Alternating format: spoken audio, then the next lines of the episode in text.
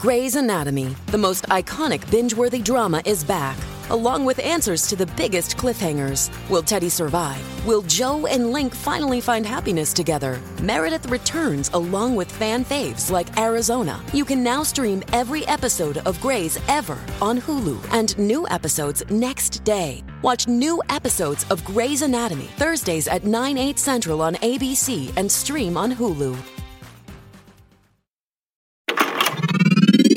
This is a headgum podcast. I have to say what I feel. Miami has so much appeal. A great place to get a seafood meal. Miami.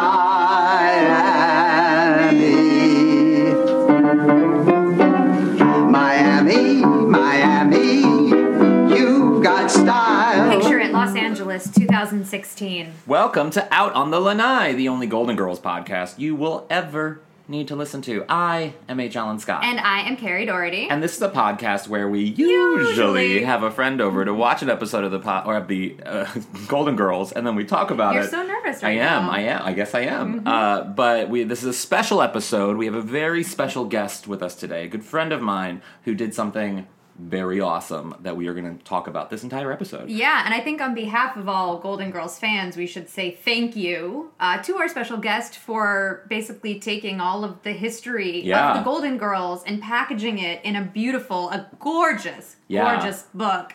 Which, I mean, if you guys can hear it, just That sounds good. Right? the Yeah. heft of Yeah, 368 it pages. is. I feel it. I mean, it's it's like the Golden Girls Bible. It's, Yeah. it's beautiful. So let me intro our guest because um, I have had dinner with him before.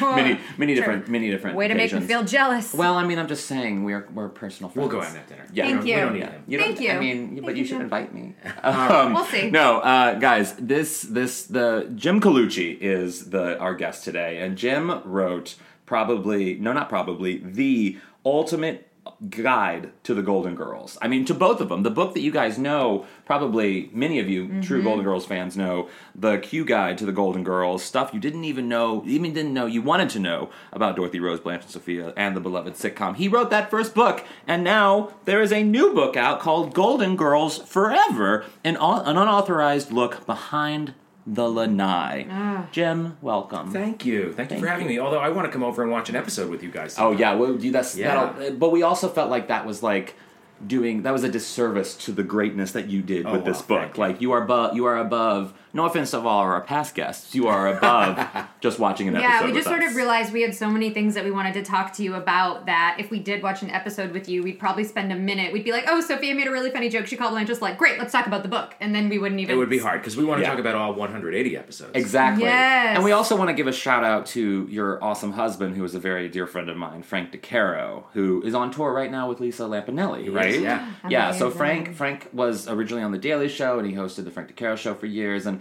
he's also very much a part of this book. Oh, yeah. as well. So Frank will be a future guest, and he will just watch an episode. Sorry, Frank. Sorry, Frankie.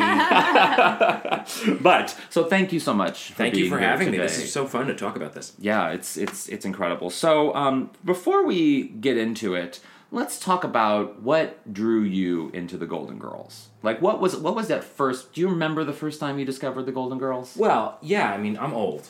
So I remember hearing, you know, I, and I was always one of those geeky kids who would read the not only TV Guide magazine, but the TV Guide that came with the Sunday newspaper, and Yep. I would plan what I was going to watch for the week, and I, would know. it. I was exactly like. I, that. I know. I know a lot of kids who were like that, and Yeah. a lot of grown-ups who, who were those kids.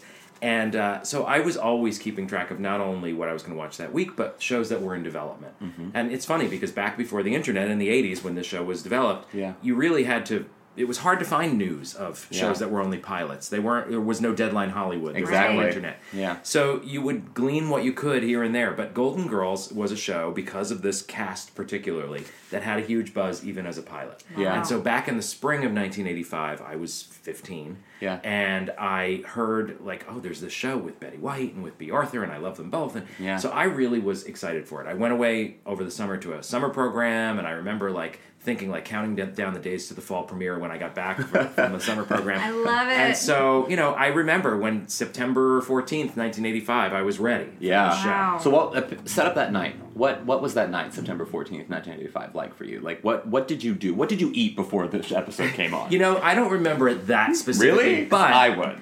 but the thing is that uh, Saturday night was an unusual night even then for a sitcom and for good stuff on TV. Mm-hmm. Yeah. It was hard over the weekend. Remember, this is the time before there were so many cable channels. There was some cable, but not that much. Yeah. Certainly not like there is today. So I, as a kid, I didn't like sports, still don't. Yeah. So weekends were like a desert for television for me. Yeah. You know, and the irony would be like you have off of school, maybe you have a little time to watch television, and I'd be flipping through the channels on a weekend, be like, oh god, it's golf or football. Yeah. So I was just excited that there was something on Saturday night. I was only 15. I wasn't going out on Saturday night. Yeah. Yeah. That was going to be good. And so I, I tuned in just like, oh my God, a Saturday night sitcom that has buzz. And I'm, so I just remember being excited to watch something good. Do you mm-hmm. remember NBC's sort of rollout of the show in terms of like how did they they advertise the show that night for people to tune in to this show that had all this buzz? Like, was there a lead in that was like a special anything? No, because they were the eight o'clock show, so there was no lead in. That was the beginning of the prime time. But uh, NBC had really just started coming out of the ratings basement. Yeah. If you remember, NBC in the early '80s was a joke. Yeah. And when Cheers debuted in, on NBC in 1982 at mid-season, it was the lowest rated show on primetime TV. Yeah. So that's how bad they were. And at where was the Cosby Show? Cosby came in '84. Oh, okay. So that's how bad NBC was at launching comedies. Yeah. So all of a sudden, the Cosby Show came and turned NBC's fortunes around. However, this was only the very next season. Mm-hmm. So this was NBC saying, "Okay, now we have to try to launch another co- hit comedy." Yeah. So Yeah. they knew they knew they had the buzz of these women, and they knew the show had buzz. Yeah. Um, but when they launched it, it wasn't a sure thing because they weren't. You know, they were just Well, climbing also- out of the basement. I mean, you, it would be hard to sort of bank on just the Cosby Show because that even like was irregular in terms of NBC's lineup or any lineup on a sitcom because it's mainly white actors on a primarily white cast show, and this is the power of Bill Cosby Right. primarily. So like you So don't even know if that's going to carry anomaly. over. Right. Exactly. Yeah. Right. That's really interesting. So like, what was your reaction after you saw it? Like, what what were you excited? Were you Definitely. How I did mean- you like prepare? Wait that full week for the next episode. You know, back then that's the only choice you had. Yeah. There was no streaming. There was no anything. So you just had to live your life. But uh, I, you know, I n- now looking back, and it's hard to re- to discern how much of this is hindsight and how much I knew at the time. Now looking back, those first couple episodes were a little bit rough, mm-hmm. as any sitcom is. It, mm-hmm. sitcoms take you know at least a half a season to find their legs Yeah. and find Yeah. the voice of each character and really cement what they are. Mm-hmm. And although it's a brilliant pilot that Susan Harris wrote, if you look at the pilot of the show, Rose is really smart compared Yeah. to what she became later, and mm-hmm. Blanche is kind of ditzy, like, "Oh, Yeah. I'm going to marry Harry, whatever." Yeah. Mm-hmm. And they, those characters really had to kind of separate themselves and move off in different directions over the Yeah. course of the next batch of episodes. And so that's kind of now that I look back, I think, oh, you know, those first couple episodes were kind of rough, and yet they still were different enough. Yeah. Sophia was outrageous enough. It was Yeah. t- the talents of these women was enough that it distinguished the show right off the bat. So Yeah. One thing I uh, that sticks out in my mind, you were 15 when the episode premiered, Mm-hmm. and I remember being, I was like 13 or 14 when um, I saw my so-called life, and I saw sort of a first gay character on television that I had never seen before, and it made me uncomfortable because it was something that. I was seeing that was so in my personal space. You know, it was in my home. It was Especially if you're watching it and your family's in the room. That yeah, gets awkward. Exactly. It was Yeah. very awkward. Yeah. And and and so I just remember feeling uncomfortable. So I can't imagine at 15, puberty's hit. You're you know probably that you're gay at that point. On I'm some assuming level. you did. On Yeah. some, well, on some level, but not all levels. so you know. what was that reaction like? What was your reaction to Coco? You know, my reaction to Coco was, I guess that um, first of all, I wasn't watching it with my parents, so like I wasn't, you know, embarrassed about that. But he had such a small part, and I couldn't figure out what he was doing there. Yeah. and it's really because he was cut out in. After the pi- pilot was shot, he was cut out from as much as they could when Yeah. they decided to kill the character. Because Yeah. Estelle Getty, they realized she was so huge and she was going to be, she had to be a bigger part of the show and it would just be too big of an ensemble if they, yeah. Exactly, and so Yeah. they went back and reshot what they could, and they cut him out of whatever they could. Um, but there were scenes that they couldn't cut him out of because if you think of the first scene of the pilot, Dorothy comes into the kitchen The and is complaining. Huevos Rancheros. Oh, Yes, sorry. Huevos rancheros. and she's complaining to Coco about kids today when she substitute teaches, and we haven't met any of the other characters yet, other than you Yeah. know, Dorothy walks in and starts talking to Coco, so they couldn't cut him from that. Yeah. So it's interesting because I really, I think when I watched it, and again, maybe this is some retrospect creeping into my memory, but I think I watched it and thought, like, who is this guy? What's going on? Why, you know, it's the Golden Girls, and Yeah. he's barely there. What I couldn't figure out his real function. In the book, you talk about the creation of the show, and specifically a show that was greenlit with the idea of having a primary gay character Yeah. in the sitcom, and that NBC had what was Love Sidney, was it? NBC had had Love Sidney in Yeah. 1983, I think it was. I Yeah. have to look at the exact date, but Love Sidney had been, I think, in 1981, Okay. maybe around then. And it was a had been movie. TV It was a movie, TV movie, yeah. right? And you know, in 1981, it was really daring to even suggest that a character. Explain was what gay. Love, Sidney was. So Love Sidney was a movie where Tony Randall played Mm-hmm. a single older man, and he somehow gets hooked up with uh, Lorna Patterson's character. Lorna, she was the one in the movie. She had been Private Benjamin. Yeah. And she is a single mother with a young girl, and I forget the circumstance in which he kind of takes her in and really oversees and, and helps her out and helps her raise the kid. Yeah. And in the movie, they had suggested that Sidney was gay. He had a picture of a guy on a mantle, on his mantle, and I think he talked about the guy like briefly in passing. Yeah. And it gave the suggestion that this was a boyfriend, mm-hmm. Yeah. or had been a boyfriend. Yeah. And NBC, the movie did really well. NBC was again, as I said, hurting. They were Yeah. looking for anything to adapt that had any popularity behind it. Yeah. And so they had started commissioning a sitcom version of Love Sidney, and then Interesting. Uh, th- w- people within NBC got whiff of there's this gay sitcom coming, or this gay guy, old gay guy is going to be in a sitcom. Yeah. And you know, as as the uh, uh, former VP of casting at NBC told me, and he's gay himself. He was like, someone slipped it to the sales department with like a note saying, "Watch out for this. That you're never gonna be able to sell this show. You know, we got to take Yeah. this." And NBC had like this war in, internally about Wow. Love Sidney. You Yeah. can't air this, and the sales department refused to try to sell it. And so it died for a while. However, they eventually got desperate enough that they did air Love Sidney as a mid-season replacement, and it went on. I forget for half a season. Wow. maybe a little more. Yeah. Um, but in the in the series version that they did air, there was no picture on the mantle, and they had no suggestion that Sidney was. So how did gay. that go from Wow. that to Susan Harris writing the pilot episode, including Coco? I really, I mean, I report what everybody told me from NBC Yeah. in the book. Mm-hmm. I have to say, I take everything that they said with a grain of salt because this was 1984, 1985. Yeah. And I think Height they- of the AIDS epidemic. Right, and everybody was terrified of AIDS and of Yeah. gay people particularly.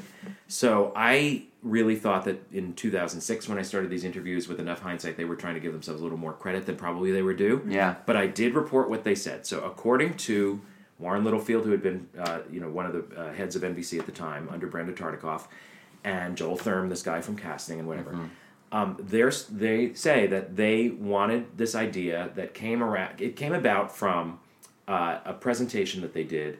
The network would do presentations, and all the networks do presentations to advertisers and stuff. To this day. And in, yeah, to this day, upfronts. But this was not part of the upfronts, but it was still a, uh, an advertiser presentation Mm-hmm. where they trotted out all of their talent on stage and they had them do shtick and talk about their shows. And this is when Miami Miami Vice had also just hit for NBC. Their other Yeah. big pillar that they had finally found. Yeah. And so they had Selma Diamond, who was on Night Court, Uh-huh. and Doris Roberts, who was on Remington Steele, come out and do Doris. shtick where they pretended they thought Miami Vice was called Miami Nice and that it was about old people in Florida. Yeah. And so it was all a joke. But considering those presentations are so boring, that actually got a laugh. Yeah. And it got a real laugh. And it got Brandon Tartikoff thinking, like, maybe that's not a ridiculous idea. Yeah. So he had that in the back of his mind.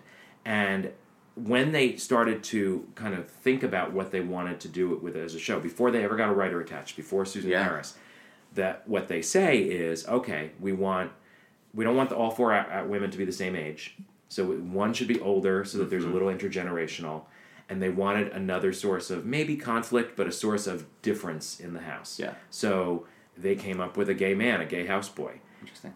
I, I think it's shocking that they came up with that in 1984, Yeah. 1985. That's why I take it with a grain of salt. But they do say that when they, excuse me, then approached Susan Harris, That's interesting that Susan they told her that. That that's interesting that Susan Harris, having come from Soap. Soap, which had the first sort of gay slash trans character on television, Right. Billy Crystal's character, that that wasn't Susan Harris's creation.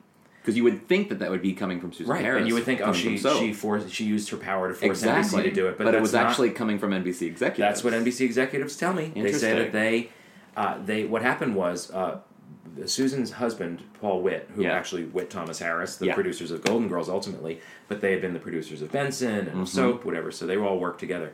Paul Witt and Tony Thomas had gone in to pitch NBC with a different writer, with a different idea. Yeah. And NBC didn't like that idea. And they said, but here, here, we'll throw one out to you that we've been thinking about. And it was basically the Golden Girls Wow. and without that title. And that writer was like, "Nah, it's not me. I don't want to do it." Yeah. Which, I mean, my God, he's probably kicking himself to this Oh, day. yeah. He or she. I don't know if it was a man or a woman. Yeah. Um, and so, as that writer left, Paul and Tony went back in and said, "Are you serious about that? Because that sounds like something Susan would like. Because Susan loves writing older characters." Yeah. So I don't know if they had he had specifically said the gay thing before he said that's something Susan would like, or whether Susan just responded to the old part of it. Mm-hmm. Interesting. But she they gave her that idea that they say Yeah. included a gay character.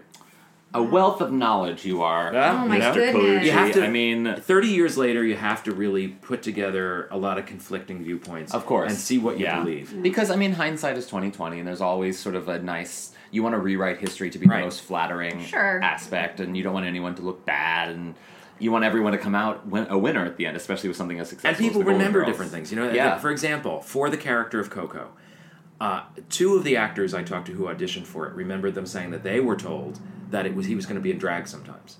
Oh, and that he would they should you know dress and even maybe dress and drag for the audition and one of them did and it's just uh, nobody else remembers that you Wow. know Wow. nbc and susan harris are like we didn't ever ask for that however that may not just be that memories conflict it Yeah. may be that this actor was told by an agent who didn't who, who played a game of telephone Yeah. and heard the wrong information third Right.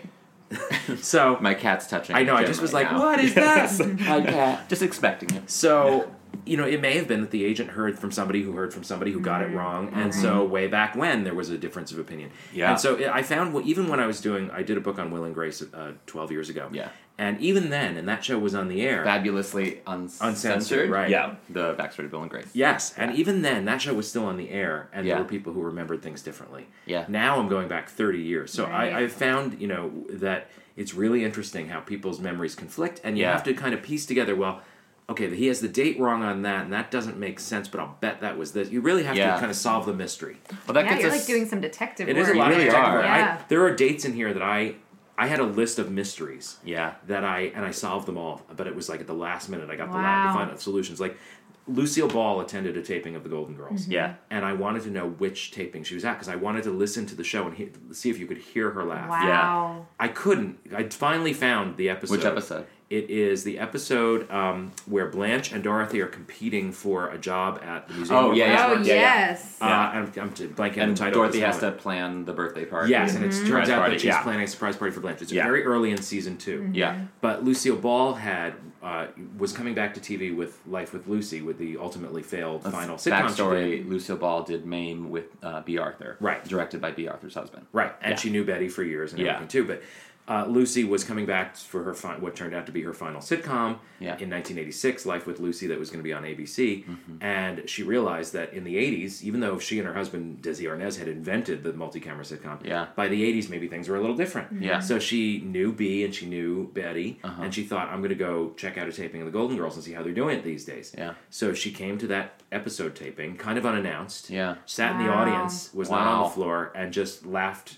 her head off. Of course, yeah. And you know, the uh, everybody who was there tells me, and this part I don't think this sentence is in the book, but that uh, she was so distracting to the main audience because everybody Sure. knew she was there, And her laugh is so and distinct. her laugh is so distinctive Yeah. that everybody would look at her before they thought they had permission to laugh. so everybody in the Oh, audience, wow. every joke would go.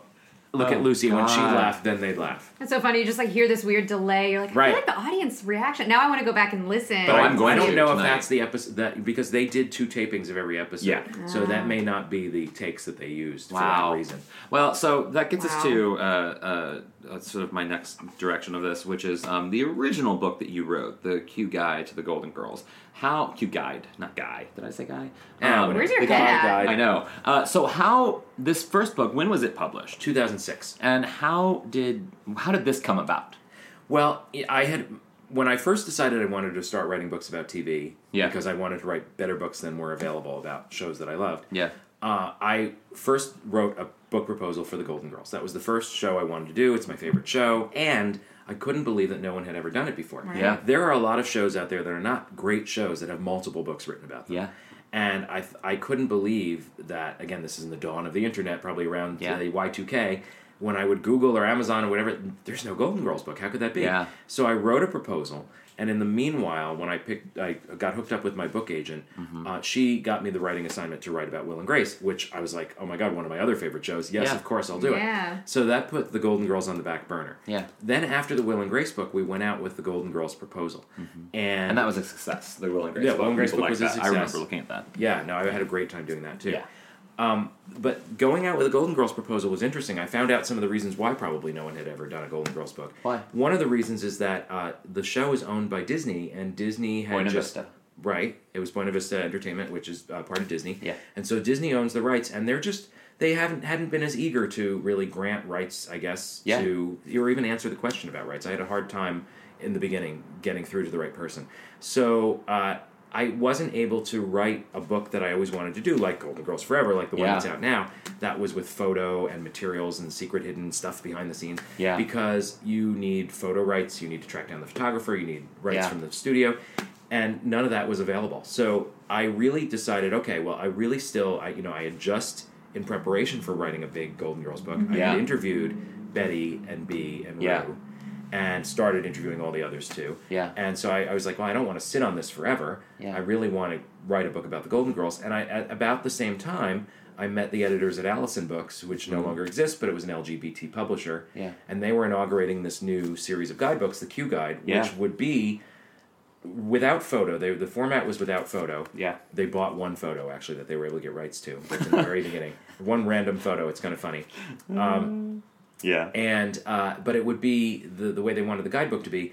It would be about gay elements of even about pop culture. So Yeah. they were doing guides to Fire Island and to to pop to gay pride parades. They were doing guides to lots of different gay sub subject areas. Yeah. But the the yellow version of the guides, which are the ones about TV, they would be about specifically gay elements of those shows. Yeah. And for a lot of shows, for most shows, I would say that's like one episode. Yeah. And so many sitcoms, great sitcoms, will have one episode where uh, the lead character has a friend come to town, and you Yeah. find out that friend is gay. I and just he saw the comes one out. Cheers did. I was just gonna say, Yeah. Cheers is my favorite example. It's a great episode. Sam has his ball player friend who comes Yeah. to town. Oh, you find out he's gay. At the end of it, Sam's like, "Oh, you're still my best friend. I'm gonna love you forever." Yeah. And you never hear that guy again. Never. And it's like that's what most. There is another do. episode where Coach has finds out someone he knows bar- is someone gay. in the bar is gay. Yeah, and Yes. then his reaction is like, of course, typical like Coach, where he's kind of naive and just says he likes to drink, like Right. or something ridiculous. You well, know? and they all turn on each other. Yeah. and they all, they all accuse each other. Yeah. yeah. But I mean, most shows tackle it very few times. yeah,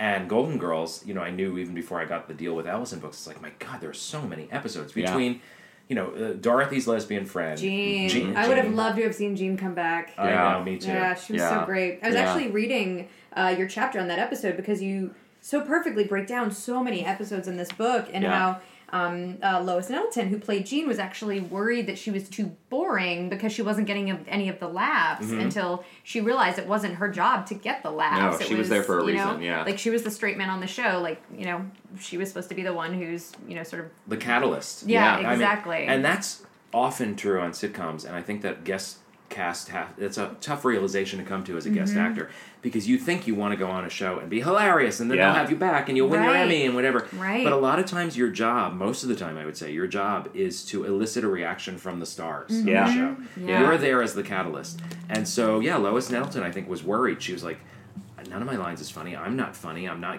I'm, I'm not getting Mm-hmm. laughs. Mm-hmm. But then she realized, like, oh wait, I'm there to elicit this emotion and elicit, Yeah. elicit this Mm-hmm. reaction. Lynn Greene talked about that um, on on the episode she did with us, and also in the book too. Yeah. About talking about her second episode where she, where Dorothy plays um, Sophia's mother in Yes. a flashback episode, and she's wheeling Dorothy on, and it's not getting the laugh that that the writers expected, and she's feeling guilty because she's like it's she's feeling responsible for not getting the laugh, and then she realizes it's not that's not her job. You have to read the way she told that story in this It's book. it's really very funny. Yeah, she's Lynn was She did not great. mince words, and it was No. just really funny because Yeah. Estelle. I mean, God love her, but Estelle had a had a not only a, probably what was the beginning of a physical memory issue, Yeah. But she also had just panic and anxiety, and that Yeah. would make everything worse, and it would feed on itself. Yeah. And so Estelle often went up or couldn't remember lines, and so did Sid Melton, who played Sal. Yeah. He was old. He was even older. You Yeah. know, Estelle wasn't. It was the same age as the rest of the ladies. Sid Melton was quite old. Yeah. And so between the two of them, they would go up all the time.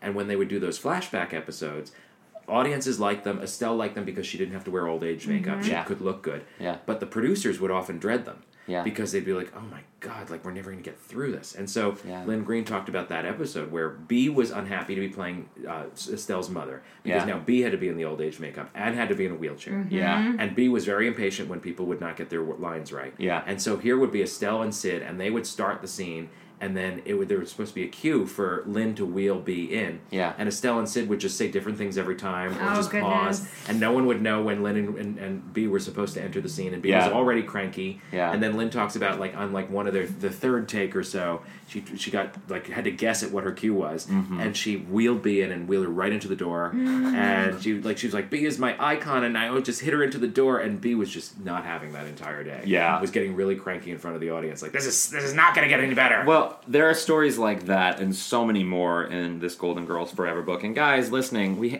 Carrie and I can't stress enough how how uh, how great this book is. I mean, the pictures.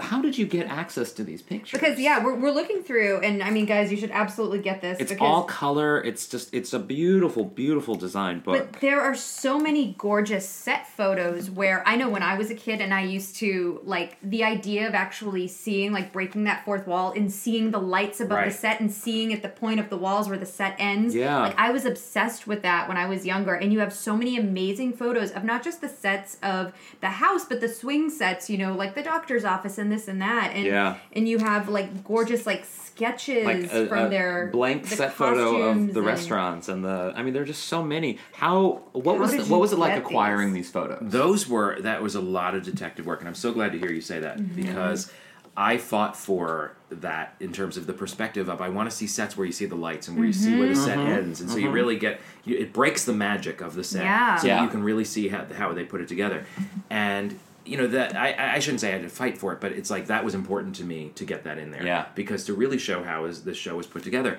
and uh, you know there's a, a, certainly a whole bunch of, of shots in here that, that are the official episodic shots from episodes. So Yeah. where they had a set on set photographer, and that some of that stuff you can see on the web or whatever. You know they're licensed through Getty Images. That's only a small chunk of though of the photos that are in this book because.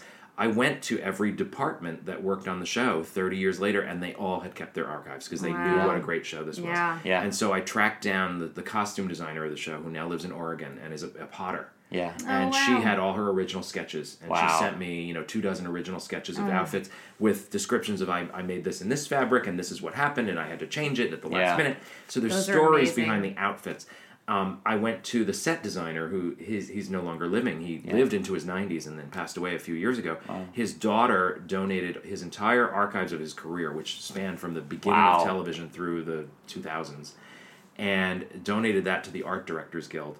The Art Directors Guild let me come and sift through 37 archival boxes of snapshots. Like I went through about 10,000 snapshots Wow. of sets and pulled the ones that are in here So that really give you an idea of what mm-hmm. the show was. And as a fan of the show, like just as Carrie and I speaking from a pure like just love, and we're all fans, but looking at the book as a fan of the show, it's such a giddy excitement to see some of these things because Yeah. it brings it sort of it, it throws back that curtain that oftentimes we watch and we've seen an episode countless times, and yet now we have context to that episode, sort of like what Carrie and I are trying to do with this podcast. Right. Gives some sort of humorous context to why this is so great and why we respond to this episode in the way that we do, and you do it as well in the book. So, how, when you were structuring the book, because you decided to give some trivia and give some sort of like where Golden Girls are today, but then you break it down episode by episode. Right. Was it a struggle finding how you were going to lay out this sort of background of the Golden Girls? Like, It was in that two two different reasons.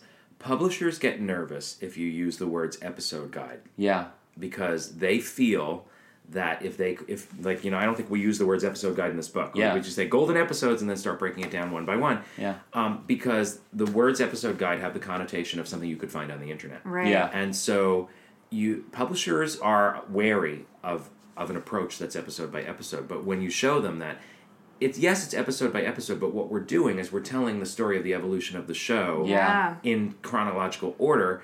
And it's behind the scenes stories of this episode came about because this happened in real life. Yeah. And this is what our writers were feeling at the time. And that evolves over the course of the and it's just seasons. so something you could not find on the internet. I mean, No. like you were saying, so like yes, the photos are available online. Some, and the yeah. Producers Guild is there's boxes there, but you compiled all of those things that are readily available in single form and put them into one chapter. and then And added also- things that you can't find anywhere. Right, Yeah. like, I mean, this is literally like dug up from people's basements. and amazing. and you have amazing interviews. I mean, you talk to writers on the show. Like, how many how many people did you actually interview? Because it sort of is like About it's 250. Wow. Wow. Yeah, it's it's it's absolutely amazing. It's like you've taken you've done an oral history of the series chronologically, essentially, and you've Yeah. added, you know, all of the backstory of the show as well. It literally could not be a more comprehensive Yeah. collection of You know the it- history of the Golden Girls. what it It's reminds just- me it's of so amazing. when I was a kid, and I, I have a feeling you and I were very similar children. Mm-hmm. Um, I would I would become obsessive about certain things, certain movies, certain things happening, certain things coming out, etc.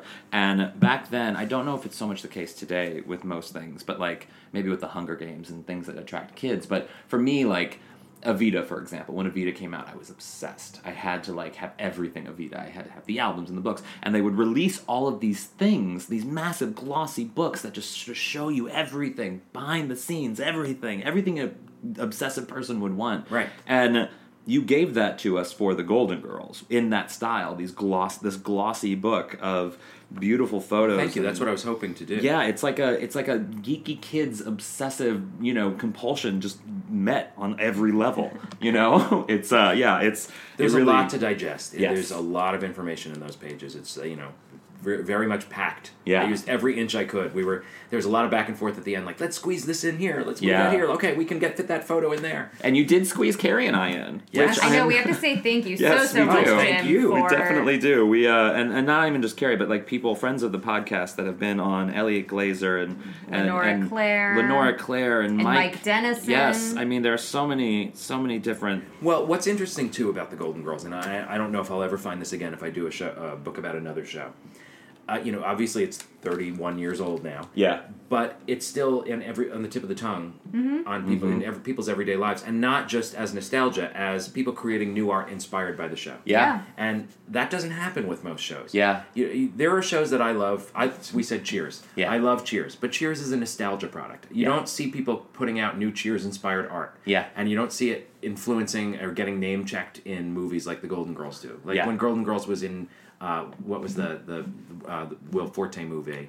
Uh, Oh, Nebraska. yes. Yeah, yeah. They, they, were- I, I mean, it's kind of hip to include Golden Girls references Yeah. in new stuff. Well, in the new um, Ryan Reynolds movie, The Daredevil, um, at the Deadpool, beginning of the film, mean? or Deadpool, excuse me. Whoa! Sorry, Sorry. Whoa. to every geek out there. Yeah, sorry. Jim and I don't really care. Um, to to he was wearing a Bea Arthur shirt Yes, for I the know, and that got majority of of the first first part of the film. That's amazing. And as a Golden Girls fan, you watch it and you're just like, oh my god, he's wearing a Bea Arthur shirt. Like But that's what was a challenge for this book because I had to cut it off somewhere. Yeah. I had to turn this book in and let them print it. Yeah. And so things kept happening, like Yeah. up until the last minute. Uh, the executor of Rue McClanahan's estate announced, like the day after I turned in the book, Yeah. that they are planning on opening a Rue McClanahan cafe. in Yes, New York. yeah, we Yeah, talked we about And that. it's talked on like I would have totally written about that. Oh Yeah. my god! And then you know the, the Deadpool thing. But it's like at some point you just have to draw a line because so much keeps. It'll happening. never stop. Yeah, Mm-hmm. yeah. it'll never. And you'll you'll put that up in the forward when this book comes out in paperback. That's right. It'll, it'll Yeah. go in. When it actually comes out on Kindle, I think I'm going to put some some uh, some more stuff in there too. Nice. There's some more episode information or whatever that can go in the Kindle version. So, So- maybe that will too. You've done so much in terms of for the research for the book and the you know episode looking into episodes and everything. What if you had to pick? Because you've met all of the girls, right? I didn't meet Estelle. Okay, she was yeah. too far gone, unfortunately, even by 2006 when I started. yeah. Um, but uh, what is your favorite in real life Golden Girls encounter? Like, is there a particular story that comes out for you? Well, you know, each of them was each each interview with the women was hilarious in its own way. It it actually was. There were stories in themselves. So I was so pleased like with how this worked out. At the Yeah. time, it was tough. But I, I decided to start writing this book in the spring of 2006. So it's literally just over 10 years now. Yeah. And at the time, my husband was doing a game show out here in LA, Uh-huh. and we were living in New York. But I, he was going to be put up at the Hollywood Roosevelt for three months. I Wow. think February through April. Mm-hmm. Wow. So I was like, okay, great. That's It's a a nice perfect amount of time. Yeah, it was great. so it was, you know, I was staying in a nice place. It was very central. I, Yeah. I had three months where I could find all the people out here and do this in, these Yeah. interviews. So of course, the first call I made was to any of the girls. It was it just happened to be Betty. Yeah. I love Betty. Yeah. And Betty's assistant was like, um, well, let's see, I think it was like February 2nd at the time. Uh-huh. Betty has an hour at 2 p.m. on April 9th. Or like it was something like two months away. It was Wow. crazy. Wow. And that was how booked she was, even at age 84. Yeah. And so I set that up, and then meanwhile, then started uh, trying to approach the others. Now, Yeah. I, I did try to approach Estelle's people, and they were like, "It's not going to work. She's not really not able to do it." I, Yeah. So I talked to her sons and her caretaker and all these other people to kind of round out the portrait of her. Um, and Rue, I knew that I could get in New York City when I was back, so Yeah. that my I set a date with her for May. Uh, and in the meanwhile, so then it was Bea was my big game. Yeah. So I called the Screen Actors Guild, which was back then before IMDb Pro. Yeah. Was how I would find actors, and they gave out what they called a reference number, and I didn't really know what that was at the time, but it turned out it was her home number. Wow. I guess she didn't want them to refer her to an agent, or she didn't have an agent. I don't even know. Yeah.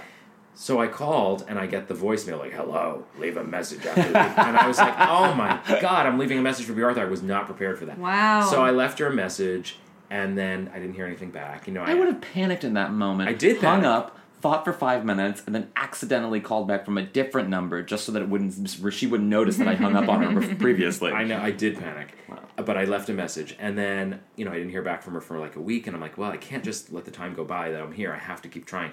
So I left her several more messages. I Yeah. feel like I was phone stalking Bea Arthur. Oh, yeah. And then I was driving one day down Santa Monica Boulevard, and you know, in my ancient phone, whatever model I had in 2006, it comes up Bea Arthur, and I'm like, my god. So I'm driving and trying not to get in an accident, and she's telling me like, I don't really want to talk about it. I'm, I'm just calling you back to be nice, but I don't, I don't want to talk about the show, and it wasn't a happy time for me, and I don't want to do it. blah, blah, blah. Yeah. And so I just was like, what am I going to do if I don't get Bea Arthur? So I just kept talking, and I don't know what gave me this insight into her because it, it was something that people learned from spending some time with her. Yeah. She was the opposite of Betty. Betty is so sweet and grandmotherly on the outside and has such inner strength. Yeah. Bea projected that image of strength. and Yeah. she was so imposing that people would play rough with her, thinking that that was the way to interact with her.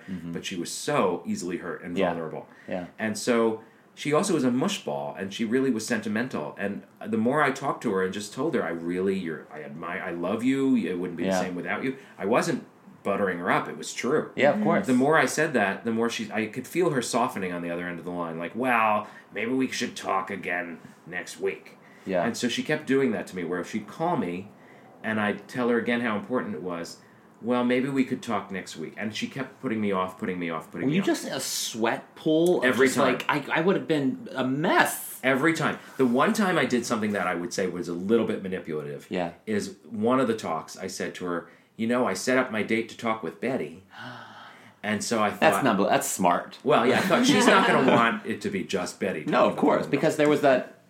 I mean, it wasn't a loud feud, but there was a little feud. they had the friction. I mean, yeah. and Betty talks about it now when she goes on talk shows that yeah. Would sometimes get cranky with her and would, you know, and Bea had a name for her that was a four-letter word sometimes because Bea had that vocabulary. Yeah. But you know, then again, Bea, as I say in the book, would make sure that on breaks between the two shows, a dinner break, she'd find Betty and take her by the hand, and they'd walk into that dinner break together in Yeah. their bathrobes. So you know, they had the, they had that relationship where there was friction, and yet they knew how to be professional together. Yeah. So so anyway, with Bea, I remember that she kept putting me off. And one of the times she called me back, I was in the Beverly Hills Public Library using their internet because they had f- free Wi-Fi at the time. Mm-hmm. Yeah. And I get the phone rings and it's Bea Arthur, and I'm like, I can't not answer it when it's Bea. Yeah. And I take the call and I go over to the window. And everybody's yelling at me, "Get off your fucking phone!" and I'm like, I Would you scream back like it's Bea Arthur? I like, I did. I went, it's Bea Arthur. I'm not getting off the phone. Yeah. So, so I'm having a full volume conversation with Bea, and she says, "I hope I can say the F word." You can, You you, can can, say say, you you can say any word you want. Uh, so I, I'm on a, the, the conversation with Bea, and everybody's glaring at me, like ready to kick me out of the library. Yeah. And she says, again, like putting me off, she says, Well, I'm going this weekend to Chicago. So maybe when I get back next week, you can call me and we can talk about getting together or whatever. And so it, this was like Friday night. So I said to her, and I again was not trying to butter her up, this was really how I felt.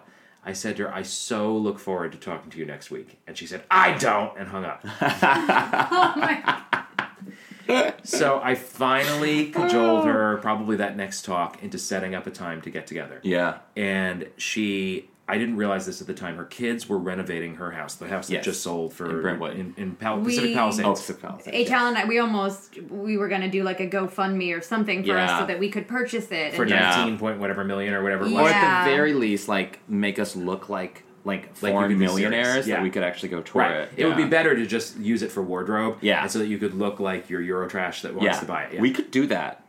I speak German. Great. I, Okay. I know the lyrics to 99 Red Balloons in yes, German. that would be so- great. You Great. could just like 99 great. Luftballons. Yeah, you could walk in, that would totally fool them. Yeah. So I, well, I didn't get to see that house because they were rent- her kids were renovating that house. Yeah. Uh, Bea was a big cook and they really renovated her kitchen beautifully. Oh, I Yeah. love that she was a she was a cook. yeah she loved Yeah. to cook and she hosted people in her kitchen. It sounds like she was really a great hostess. Yeah. Um, so I was Great in, lady. a- yeah, she was. Yeah. So I was in a rental house that, and I so I, I show up at this rental house. Yeah. And for the and it's just me and Bea, and no one else there. And for the first hour, first of all, she was always barefoot in her real life. Yes. And her feet were not always in the best shape. There's a great uh, video of that interview. One of her last, I guess, her last interview with Graham Norton, but um, an episode of That's So Graham Norton or something, Mm-hmm. where it's it's from years ago, but it's she comes out. She Graham Norton is the British talk show host, and they, he makes like the celebrities walk down the steps through the audience or whatever, and she's doing that, and she's just barefoot, Yeah. and it's it's it's gross but lovely. She drove people crazy being barefoot. Yeah. and there were stories. There, there was a story on the set of the Golden Girls that I actually I couldn't find what episode it went into, and um, so I didn't put it in the book. But they, uh, they the old stage they were on before they moved to Renmar. They were at Sunset. Or, no, actually, when it was when they moved to Renmar, and it was a stage they had, that had been abandoned forever, and they reclaimed Yeah. it. Um, it was flooded with termites. Oh. And there was God. an episode where they were rehearsing, and just bugs were falling out of the rafters on them as they were rehearsing. And it was getting so distracting that Betty actually made little paper hats for all four of them out of newspaper. Oh my god! and they God. were wearing like newspaper hats that were getting bugs collecting in them. Oh my goodness. And Bea Oh. was barefoot. And when a bug would fall, she'd just go and stomp it out with her foot I and keep love going. it. The, the and then all the rest just of the people were like gagging, like, "Oh my god, she just stomped out a termite with her barefoot." But the way that you, it looked like she was crushing a Yeah. cigarette. Yes, the but way that you. Oh, that's they actually so had to shut down production for a week and tent the stage and whatever because course. they, Of I mean, it was it How could they that put bad those four women in a bug infested? because they Witt Thomas Harris was becoming this dynasty and Yeah. lots of sound stages for nurses, Empty Nest, Golden Yeah. Girls. And so Renmar was this old studio where Desi Desilu had been and Yeah, Isle yeah. of Lucy had been, but it, it had been used for storage and Well, since give then. Empty So they found the- well, I the think Empty- termite and studio. We don't know that Empty Richard Nest Mulligan didn't have could handle termites it. too, and then the whole place had been Oh, really abandoned. goodness. Yeah. and so they built this empire at Renmar after having been at Sunset Gower. But anyway, so Bea was always barefoot. Yes, if Yeah. she shows up. And so I show up at her house. She's barefoot. For the first hour, she has her feet up, bare feet up on the coffee table, and she's giving me like monosyllabic answers to everything, like yes, no, yes. And I'm like thinking, sitting thinking to myself, oh my god, I'm not getting anything I can use. What am I Yeah. going to do? She eventually opened up more. Yeah. She did say that um, it was an unhappy time in her life And why is that? because a few years earlier, her husband had left her. Yes. Her mother died in the first season of The Golden Girls. Yes. Mm-hmm. There was some friction with Betty, um, and just launching a new show. Yeah. And she wasn't, in general, a happy woman as her resting pulse. Yeah. I, she just had a dark side. I mean, Yeah. and, and as I say, she was lovely She was and warm, cynical and she Jew. ended up. I mean, she yeah. she had that sort of very typical. I mean, both her and Estelle. I mean, it, they they were very much identified as Jewish, and they they they had that sort of like naysayer. Uh, uh, curb your enthusiasm type reaction to I think many things. They weren't the most optimistic people No, necessarily. Estelle wasn't optimistic either, which Yeah. is funny because she was again so lovable and Yeah. lovely, Mm-hmm. but she had that you know that dark sense of humor in some ways. And Yeah. so did Bea. So I, I really you know I finally did get through to Bea. She also said if I we were talking Maude, she'd remember more because Maude Yeah. was a different animal and she Yeah. just, it was Yeah. her show particularly and Yeah. So, but I did get good stuff out of her eventually. Yeah. But it was funny because you know I must have shown up at her house probably about one or two o'clock. And at quarter to four, you know, I was going to keep her all day. It's like this took forever to schedule, and I'm not, I'm not going to let You're her not go. go. Yeah. done.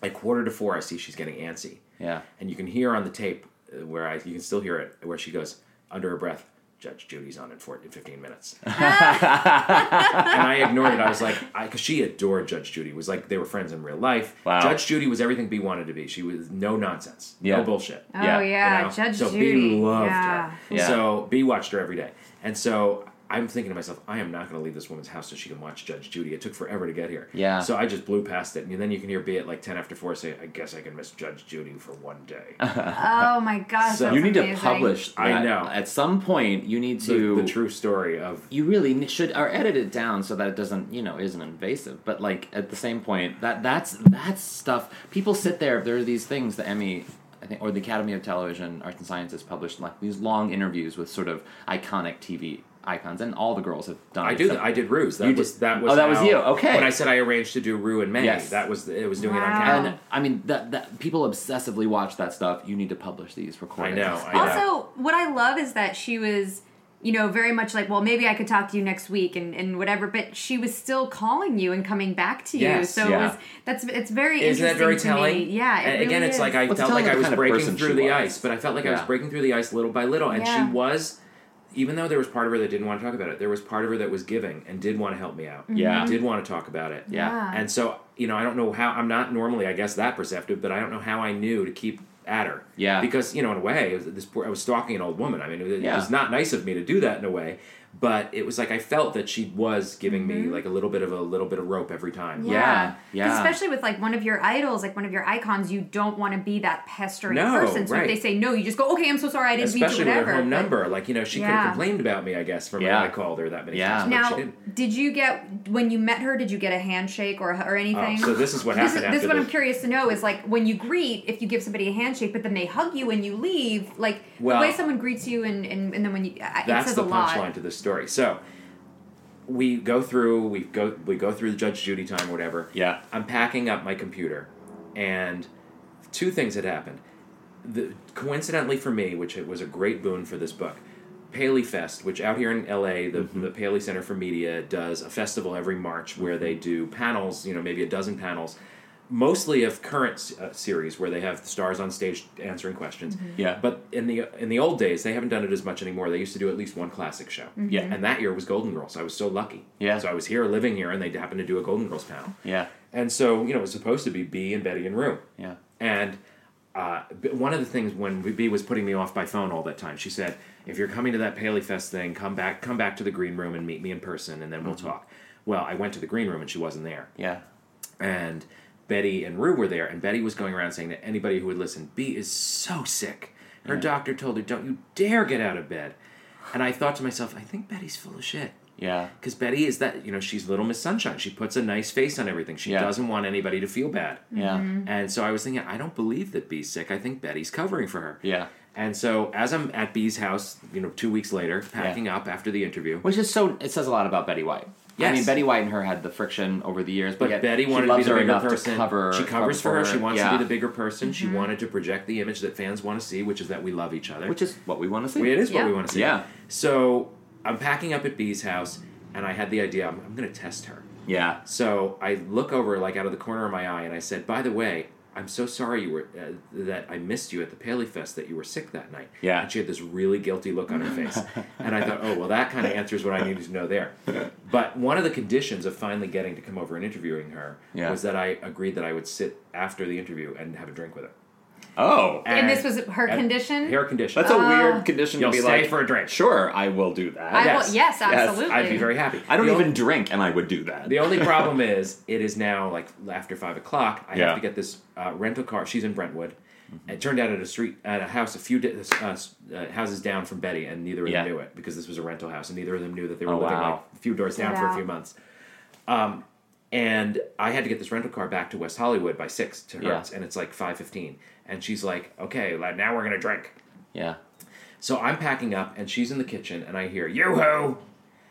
And I'm not really paying attention to that. And then I realize, oh, wait, we're alone in the house. She forgot my name. That's for me. I'm you. Oh. so I go in the kitchen, and she had had a, like a guy who helped her out with shopping Yeah, like, yeah. a couple times a week. So she said, the guy who buys my groceries knows I love this uh, wine. Yeah. And, well, first she off, uh, opened a cabinet and was like, "What do you want?" It was like all hard liquor, and I'm like, "White wine," because I have to like drive this car back to white, Yeah. white wine. Let's pick the white wine. So she goes, "The guy who lives with me Was knows I love this wine. Yeah, it's like her real life Coco. Yeah. Uh, knows that I love this wine. Here, let's have this." And so she hands me the bottle.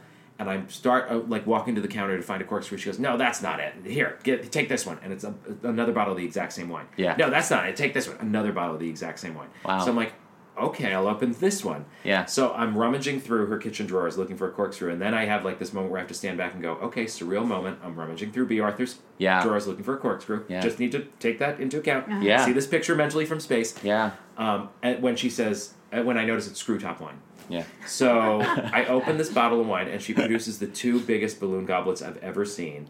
And the bottle of wine fits into the two goblets. Oh, Wow. But it's so full that I can't even move the, the, the glass. I have to slurp it off the counter before I can move it. Yeah. And so we sit, and now we're sitting in the same pot, spot in the living room where we did the interview. Yeah. With our feet up on the coffee table, making small talk. But I've already About talked to her about what? Golden Girls for three hours, so now it's like, I don't remember what we talked about. I was going to say, small did she talk. ask you about yourself? No, it was a little awkward because she was a little bit of an awkward person. Yeah. Yeah. We had already exhausted Golden Girls. Yeah.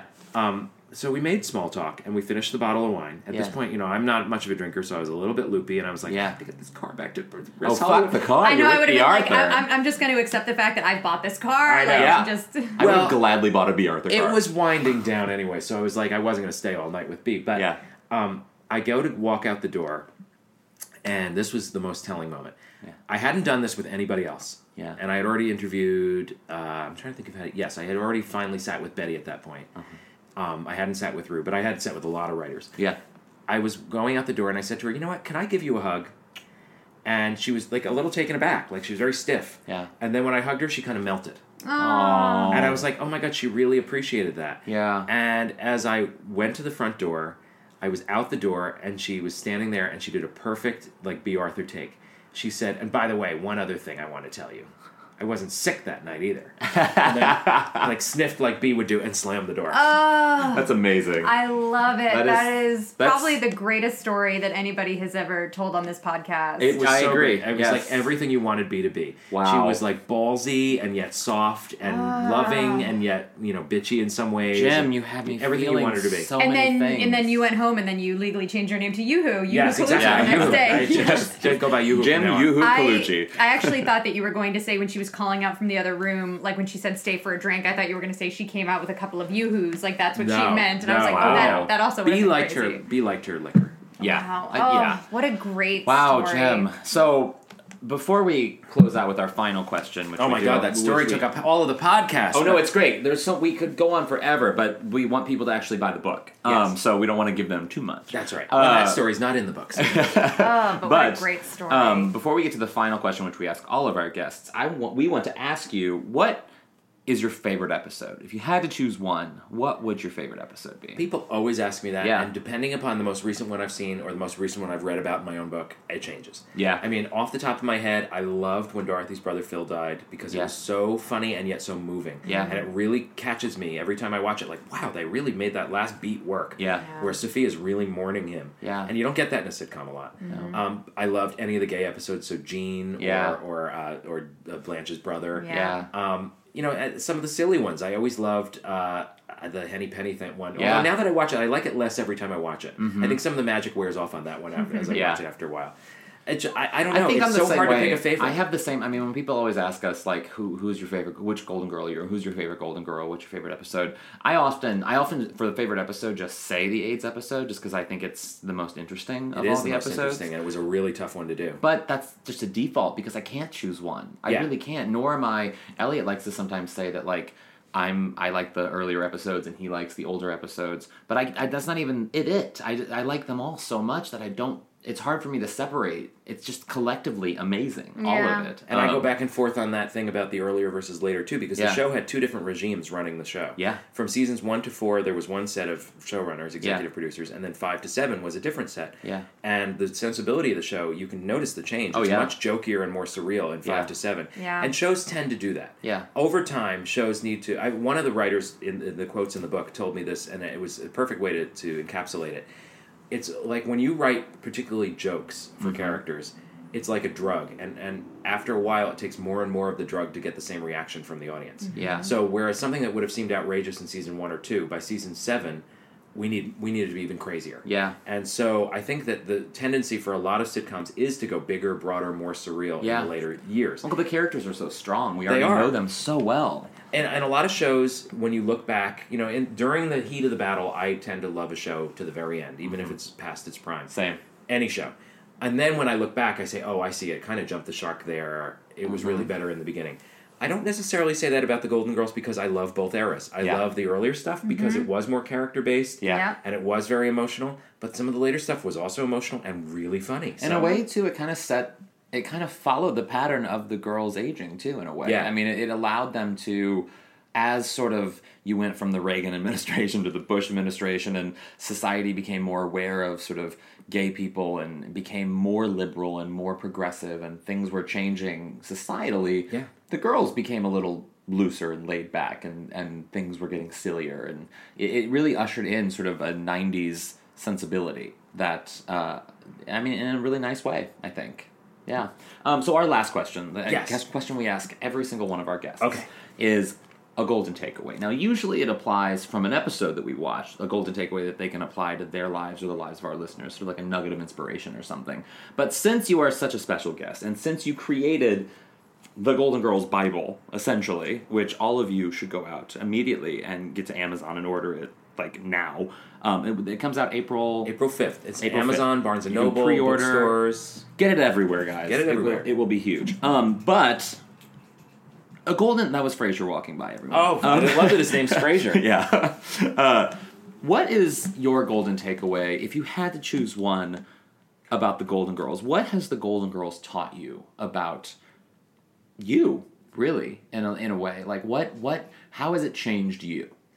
Well, when back in the day, I always would say, even in high school when this show was on, I would say I want to live in a Golden Girls type of life where not only are all your you live with all your best friends, all your problems are solved in 22 minutes, Yeah. but you could be a real smartass and say really insulting things to people, Yeah. and they'd just find it funny, and you wouldn't get punched in the face. Yeah. So that was kind of always how it flavored me as a younger person. Yeah. I mean, now that I look back, I mean, I think one of the magic things about the show too is that because these were four older characters and four women, and women were marginalized and still are. Mm-hmm. Yeah. Um, they could get away with things that other shows couldn't. Yeah. And so they tackled subject areas that I think the world needed to hear about and wasn't on television. Mm-hmm. And so that's why they had one of the earliest episodes ever to address AIDS.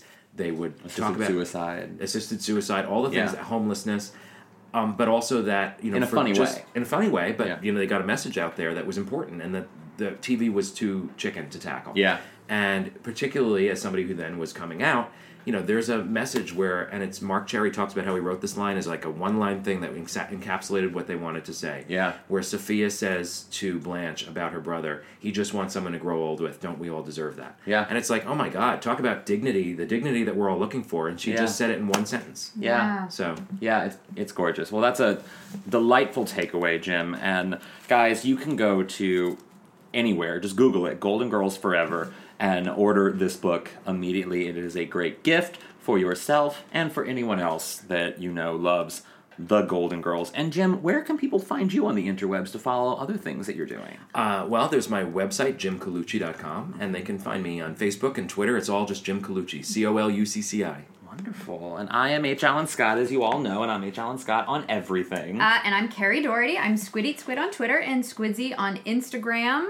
And you guys can go to outonthelanai.com for more awesome things, Golden Girls, and also go to our Facebook and new Twitter uh, uh, account as well. We, we we put off doing Twitter for a long time, so it's Golden Girls Pod is the Twitter handle, and on Facebook we are facebook.com slash Golden Girls Podcast. You can follow us on Tumblr. There's all kinds of places you can follow us. Yes, and um, as always, guys. Stay golden. That was the weakest stay golden That we've was ever weak. done. I wasn't sure because I also wanted to say thank you to Jim for Say being thank here, you. but I was like, you. Jim, thank you so much Thank for you being for having here. me. um, yeah, on behalf of Golden Girls fans everywhere, thank you so so much for putting this together. This is a very very special book, and I think it's going to be a wonderful collection to all Golden Girls fans across Yeah. the world.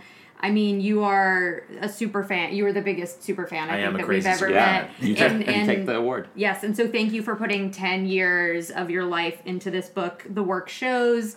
Uh, I'm just so excited to Thank you. to go home And we're and, all so and- thankful and for it. finish reading it. Yeah, so So at that, guys, stay, stay golden. golden. That felt better. That felt better. That was a good one. That was a good one.